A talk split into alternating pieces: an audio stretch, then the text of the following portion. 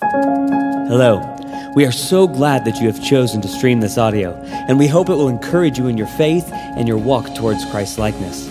As a side note, we pray that this audio sermon is just supplemental in your relationship with Christ, and in no way replaces the church you are plugged into or the pastor that God has put in your life to shepherd and care for your soul.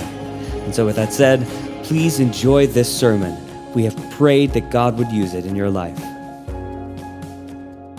I had a job in Saint Louis I've told you guys about before, which is my by far my least favorite job I've ever had. Um, was working at a, the botanical garden there in Saint Louis. Um, and Cameron's laughing because he knows how I'm not an outdoor person uh, whatsoever. Um, but I, I worked there for a summer. Um, uh, one of our deacons in our church there in Saint Louis got me the job, and he was my boss, and um, it was very gracious of him to hire me on for the summer. And um, you know, most of my time though was spent pulling weeds, and so you know, I mean, it seemed like thousands of weeds each day you would get to pull from different areas. And so, you know, then whenever one was done, they'd move you across the across the park, across the garden to a different section, and then you'd pull weeds there. And so I was just pulling weeds, and I'm on my hands and knees pulling weeds, and I'm trying not to hurt my back because I don't know how to do this like all these gardeners do. And and doesn't that sound crazy that you could hurt your back just pulling weeds all day? Um, but I sure did once or twice. Um, but so I spent my whole summer pulling weeds, and I felt like life could not be more purposeless in that ordinary, mundane job that I was working that summer.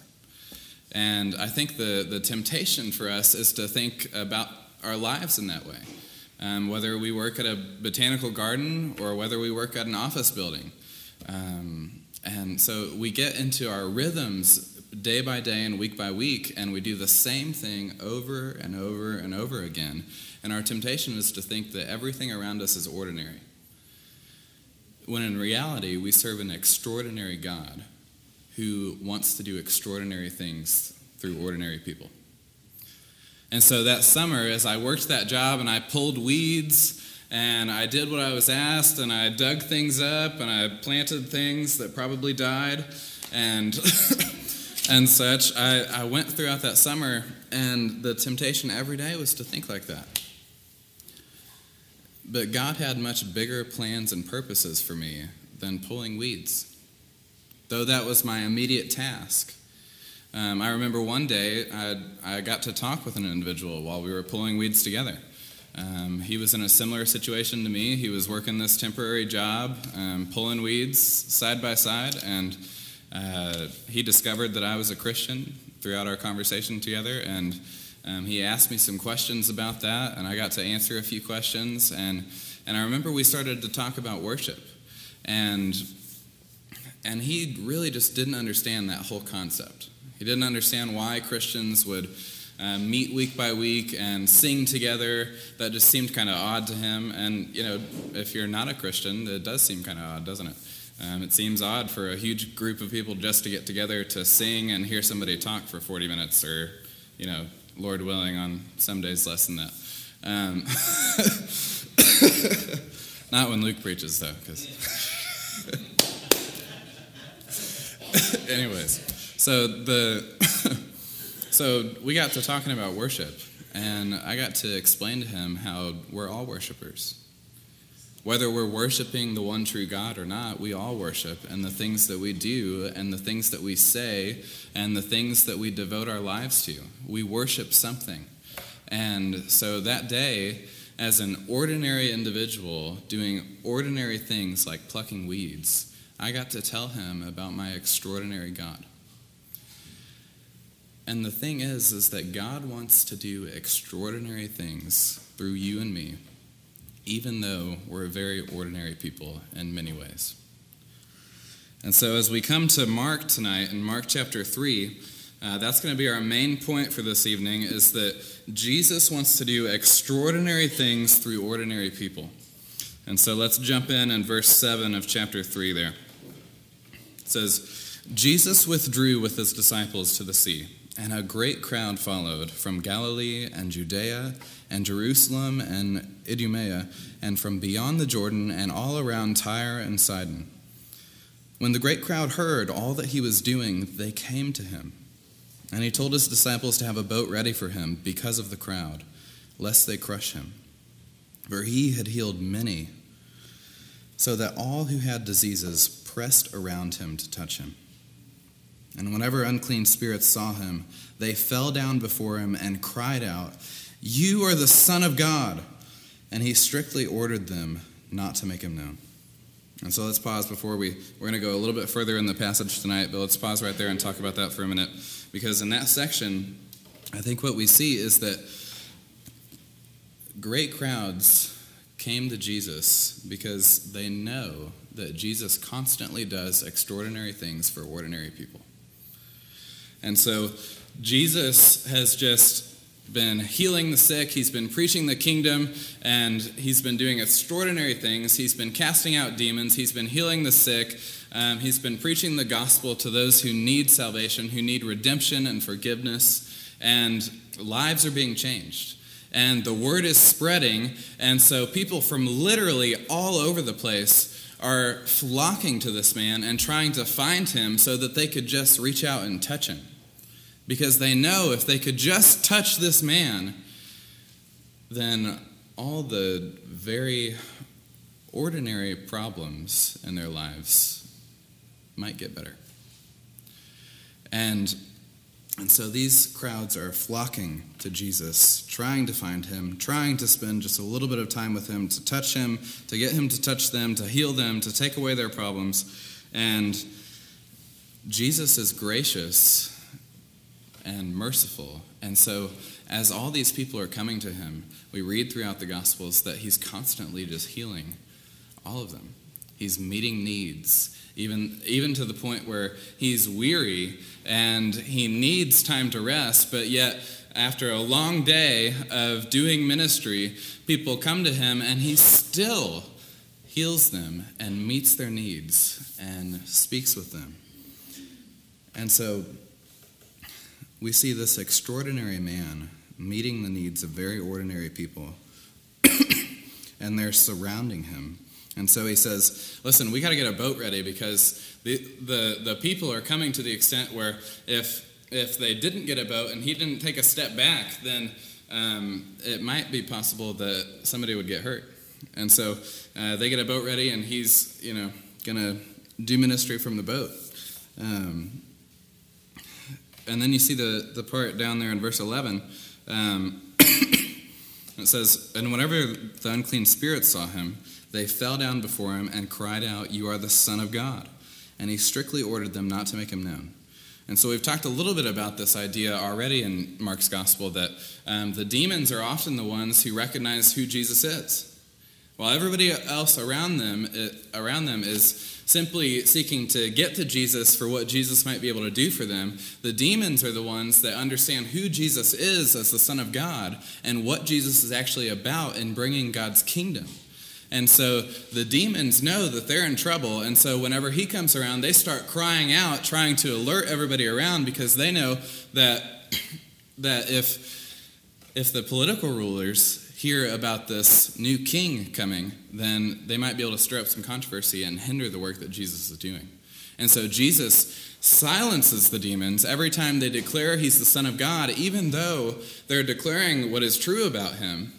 And and here's another thing that a lot of commentators point out about this. When Jesus keeps uh, saying, "Be silent" to the demons, he, he does so because he doesn't need the testimony of demons. He doesn't need the testimony of Satan because Satan is a liar and a deceiver. And he doesn't need a liar to tell the truth about him. Because what Jesus is about and what God is about and what we see throughout the story of the Bible is that God uses ordinary people to tell the extraordinary truths about himself. And so the reason that he silences the demons in a way is because Jesus doesn't need the extraordinary testimony of demonic powers to tell who he is, because he's going to use ordinary people to do that. And so that launches us into this next passage here in verse thirteen, and let's begin there. And it says, "And he went up on the mountain and called to them those whom he desired, and they came to him." And so I want to pause right there and just note that uh, oftentimes in the Bible, uh, mountains were places where people met with God. And so Jesus goes up on this mountain, and if you think about our series on Sunday, where uh, Luke's been preaching through the greatest sermon ever in the Sermon on the Mount, um, Jesus is preaching from an elevated place, isn't he? And so, and then it makes you think back to where God met with Moses on a mountain in the Old Testament and delivered the commandments to him, delivered his word to Moses on the mountain. And so frequently in the Bible, the mountains are a place where people meet with God. And so Jesus goes up onto this mountain, and he it says he called to him those whom he desired, and they came to him. And so here's the thing that we have to note about Jesus, is that if Jesus calls you, he wants you. And that's so significant for us because oftentimes in life we experience a lot of rejection, right? So we experience rejection at home growing up. Maybe you grew up in a home where uh, you had a dad that just uh, continually criticized everything that you did. And so you grew up thinking, I can't do a thing right. Or you grew up thinking, I'm going to prove him wrong and I'm going to do everything right. And so your whole life was this this experience where you're trying to to get under this, out from under this crushing weight of criticism. And and one of the most glorious truths about who our God is, is that when he calls out to us and he calls us to come to him, it means he wants us. He wants you. And so you're being here tonight, you're being here on on any night or on any day when we're declaring God's truth, when we're looking at the Bible together, when we're hearing about God and who he is, it's not an accident. Jesus has us here even for very specific purposes. Jesus calls to himself those that he desires. And so already, if God has called you, your life is not merely ordinary, because of who he is and what he wants to do through you. And so then look with me at what it says. It says, "And he appointed twelve, whom he named apostles, whom he also named apostles, so that they might be with him, and he might send them out to preach and have authority to cast out demons." And so Jesus has lots of disciples. He's got lots of people following him, uh, coming to hear him teach, coming to see what he can do and learn from him. And and he goes up on this mountain and he calls to himself those whom he desires. And then out of his disciples, he looks at twelve men. And he tells them to come to him. And the passage says that he appointed twelve. And so uh, a lot of commentators are going to note that this word for appointed is uh, the Greek verb poieo. Um, and I I hate referring to Greek, but I think here it's helpful. Um, and and the reason it's helpful is because that word means uh, to do or to make. And so um, what some of these commentators will say about that verb and then Jesus' calling of the twelve is that this number twelve is not a, a random number. This number twelve is a very intentional number meant to get us to think back to the twelve tribes of Israel, right? When you see twelve in the Bible, that's immediately where your where your mind goes, isn't it? You go back to the twelve tribes of Israel. And then so when Jesus calls twelve disciples, it's not an accident that he's calling twelve. It's very intentional, and you find this in a lot of the different authors who write on these things, that that number twelve is very intentional. And then what some of them will say about that verb there, appointed, is that that sense of making something. So he's he's creating a new people. He's creating a new Israel, right? And so if you remember a couple Sundays ago, uh, Luke referred to Revelation twenty-one when he was talking about the New Jerusalem and and the church as Jesus' bride. And so here's what it says in Revelation twenty-one. Um, "Then I saw a new heaven and a new earth, for the first heaven and the first earth had passed away, and the sea was no more. And I saw the holy city, New Jerusalem, coming down out of heaven from God, prepared as a bride adorned for her husband. And then if you skip down later in Revelation twenty-one, uh, then in verse nine it says, "Then came one of the seven angels who had the seven bowls full of the seven last plagues and spoke to me, saying, 'Come, I will show you the bride, the wife of the Lamb.'" And we know that elsewhere in the New Testament, the church is the bride, the wife of the Lamb, right? And and so it says, "And he carried me away in the Spirit to a great high mountain, and showed me the holy city Jerusalem coming down out of heaven from God, having the glory of God, its radiance like a most rare jewel." And if you skip down a little bit, it says, "It had a great high wall with twelve gates. And at the gates were twelve angels, and on the gates the names of the twelve tribes of the sons of Israel were inscribed. And on the east three gates, on the north three gates, three gates, on the south three gates, and on the west three gates. And the wall of the city had twelve foundations, and on them were the twelve names of the twelve apostles of the Lamb." And so in Revelation twenty-one, this new Jerusalem um, is described as the bride of Christ, as the people of God. And, and then we see what this new Jerusalem consists of. And the gates, um, uh, each one of them referring to one of the twelve tribes of Israel. And then the foundations of this new Jerusalem, of this new city, uh, on, inscribed on those are the twelve names of these twelve apostles that Jesus calls here. Except for Judas, of course, he got replaced, right? So,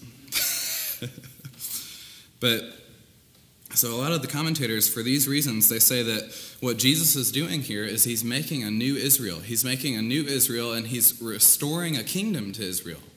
And so it makes you think back to our series on on Acts when we talked about um, how the question that Jesus' disciples ask him before he leaves them is about the kingdom, and their whole talk for forty days before he leaves them uh, to ascend to heaven is about the kingdom of God. And they ask him, "Lord, when will you restore the kingdom?" And so often we've misinterpreted that passage and thinking that Jesus' answer to them is a deflection, that it's that he's not answering their question. But in reality, what Jesus is doing is he's not saying, "No, I'm not bringing about the kingdom yet." He's saying, "I'm bringing about the kingdom, and here's your role in it." And then Luke tells us how the church is built after that throughout the book of Acts. And we see what Jesus does through his people, uh, bringing about the kingdom in further ways and restoring it to Israel. And so he appoints twelve men here, and he does so for four reasons. First one is that they might be with him. And so in, in the Jewish culture, part of discipleship, um, when a rabbi would call disciples, and uh, these would be specific individuals um, that were either called by a rabbi or they would ask to be a rabbi's disciple, and he would approve of that, uh, looking at them and thinking, "Can I train this individual to be like myself? Can I, can I teach them in such a way and lead them in such a way as to where they're going to teach the same things that I teach and live life in the same way that I do so that my legacy lives on through these disciples?" And so part of discipleship in this culture was this intimate connection where disciples would be with their rabbi and they would imitate the rabbi. And so Jesus appoints these twelve that they might be with him because part of discipleship is being like him. And this is why Paul says, "Imitate me as I imitate Christ," right? It's because discipleship is all about being with God and learning to become more like God, um, and specifically like Jesus as he's modeled God's character to us. And so God desires for his people to be with him. And then look at the second thing. He appoints these twelve that he might send them out to preach. He might send them out. Um, and so the, the term apostle refers to sent ones, right? That's what that means. It means someone who's sent out with a specific task, with a specific purpose. And so these twelve are going to be sent out with the purpose of preaching the gospel of the kingdom, and Jesus is going to be doing an extraordinary work through twelve very, very ordinary men. And so he calls them to himself so that they wouldn't just remain with him, that, but that he might send them out. And one of the extraordinary things about Jesus and the way he does discipleship is, in contrast to what would typically happen in that culture, is a rabbi would have his disciples with him like all the time, and they would learn, learn, learn, learn, learn, and then finally there would be this day in the distant future where uh, it would be their turn to start teaching and things. But Jesus calls these twelve to himself, and then he's doing it so that he's going to start sending them out. And so from the very beginning for Jesus, discipleship is not just about people coming to learn from him, but coming to learn from him to become like him so that they might go out and share this message. And so that's why we're so excited about Ken Hine going to Kenya, is because what he's going to do there is he's going to take the gospel and the truths of the Bible, and he's going to equip pastors who are going to be sent out from those classes to share this very same message. And so part of what discipleship is about is a going out, is a being sent out. And so if all we ever do is come here to learn, and then we don't go out from these walls and share this message, then we're not being discipled. We're not doing discipleship. Because here's the thing, the Bible says that disciples make disciples. And so Jesus calls them to himself that he, they might be with him and that he might send them out. And he's sending them out to preach. He's sending them out to preach the gospel of the kingdom. And then this this this fourth aspect here, it says, and to have authority to cast out demons. And so these these twelve men, these apostles, are going to go about preaching the kingdom just as Jesus had been preaching the kingdom. And then they're also going to be casting out demons. They're going to have authority to cast out demons just as Jesus has authority to cast out demons. And if you look back in uh, Mark one, verse thirty-nine, um, it's describing Jesus' own ministry. It says, and he went throughout all Galilee, preaching in their synagogues and casting out demons. And so there's this tendency in the church today, unfortunately, to think about preaching the gospel and spiritual warfare as they're two separate things. When in reality, Mark and the other gospel writers and the New Testament as a whole doesn't view them as uh, opposite things that aren't connected. And and so you look at Colossians one, thirteen and fourteen, and what Paul says there about the gospel. He says, he has delivered us from the domain of darkness and transferred us to the kingdom of his beloved Son, in whom we have redemption, the forgiveness of sins. And so typically when we think about the gospel, we think about redemption and forgiveness of sins, right?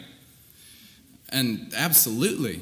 I mean, praise God for redemption and forgiveness. Um, but Paul's understanding of the gospel also includes deliverance. It also includes a being delivered from a kingdom and being transferred into the kingdom of the beloved Son. And that's what Mark's gospel is all about. It's about this king who has come, and he's proclaiming the gospel of a kingdom. He's proclaiming a new rule. And, and he's sending out his messengers to do the same thing. They're going to proclaim the gospel. They're going to cast out demons. And in casting out demons, they're going to declare the authority of the king. It's not just some random action that they do um, that's kind of a supplement to their ministry. It's it's part of their declaring the gospel. Because when they when they see a person that's hurting and demonized, and they say, in the name of Jesus Christ, I say, be silent and come out of him.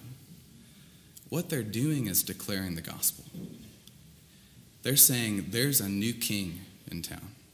And he's come to rule and reign and deliver sinners from sin and to bring light where there was once great darkness. And so Jesus appoints these men so that he would send them out to do just that. And I would add to that that the, the early Christians, if you look at the end of Mark's gospel, the very end. This part was added later, um, so it's not an inspired word from Mark, but we can know uh, some things about what the early Christians would have viewed uh, from this account of the Great Commission. Um, and Jesus says in this account of it, uh, again, it's not an inspired account directly from Mark, but it's something that early Christians uh, would have known about. And it says, "Go into all the world and proclaim the gospel to the whole creation. Whoever believes and is baptized will be saved. But whoever does not believe will be condemned. And these signs will accompany those who believe. In my name they will cast out demons. They will speak in new tongues. They will pick up serpents with their hands, and if they drink any deadly poison, it will not hurt them. They will lay their hands on the sick, and they will recover." And so Jesus sends these men out to do ministry, to do gospel ministry, with a message about a new king who restores life. And then let's take a look at who these men were.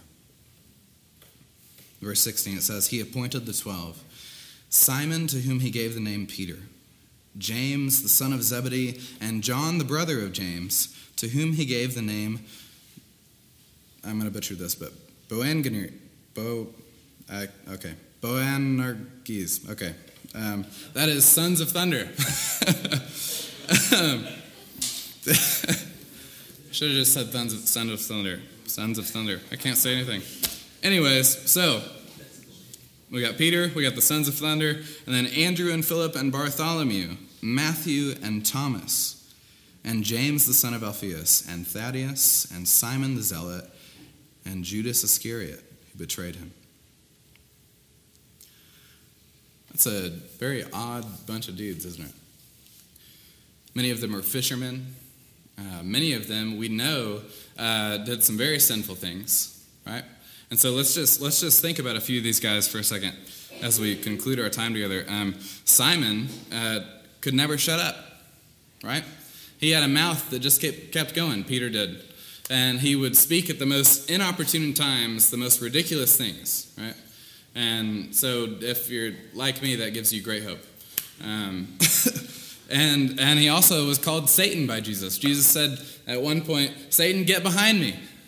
And and yet, and then he denies Jesus three times, we read about. And and one of the moments where it would have been most crucial to affirm your allegiance to him. And yet, Jesus looks at this man and says, "You're Peter. You are a rock upon which I'm going to build my church, my people." And so he uses this man to proclaim his gospel. And then James and John, the sons of thunder, uh, who were tempted by great pride and grasped for authority and roles that was not their own, that hadn't been given to them. Uh, incredibly prideful, arrogant moments uh, there. And yet, Jesus uses these two sons of thunder uh, to do mighty things for his kingdom, despite their pride and their arrogance. And Matthew, the tax collector who cheated people out of their money and who abused his role of authority, he used Matthew to write a gospel that you and I read to hear about this Jesus who changes lives.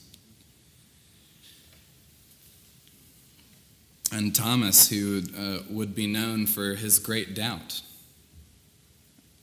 Um, you think of Thomas and you think of Thomas the doubter. You think of, and yet Jesus was merciful to him and allowed him to touch him, to boost his faith. And then it's believed by many that Thomas would go on to take the gospel to India. And then Simon the Zealot, whose uh, radical political views, uh, he was used to spread a different kind of kingdom. A kingdom not of this world. And then you come to Judas Iscariot, the man who betrayed Jesus, yet Jesus throughout the Gospels loves him knowing this and allows him to remain around and and cared for him, despite knowing his betrayal and his rebellion would never end. And despite knowing that he would be the one that delivered him over to death. And then you look at these guys like Andrew, Philip, Bartholomew, James the son of Alphaeus, and Thaddeus. And I don't know about you, but whenever I read those particular names, without going and doing some research, I know little to nothing about them. Right? Whenever we read names like that, these are among the twelve apostles, and yet many of us couldn't tell little to anything about their lives. And yet these were among the twelve that Jesus called him called to himself to be the initial ones that he sent out to proclaim this kingdom. And so what we can learn from this is that Jesus uses very, very ordinary people to accomplish extremely extraordinary things for his kingdom and his glory. And so that means that wherever you're at in your life, if you're called by Jesus, your life is not just ordinary. It doesn't matter how mundane your job feels each day, or how difficult your marriage has been lately, or how hard it's been to, to deal with the various things that are going on with your kids, or it doesn't matter if you've been spending a lot of time in hospitals with loved ones who are hurting and sick. Your life is not just ordinary. Because this extraordinary God has called you to relationship with himself in Jesus Christ. And so you're not just ordinary.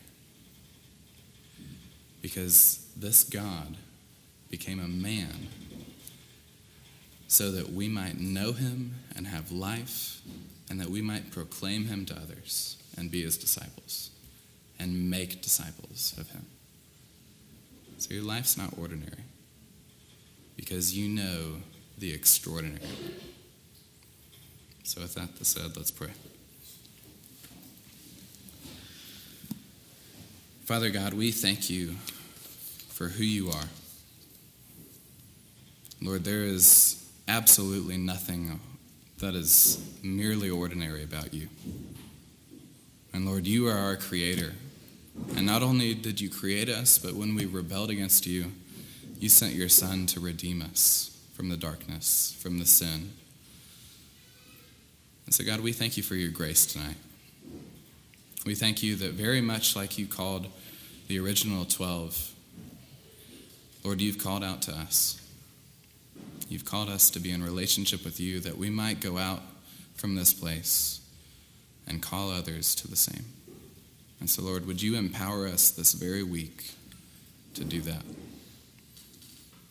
It's in Jesus' mighty and awesome name that we pray. Amen.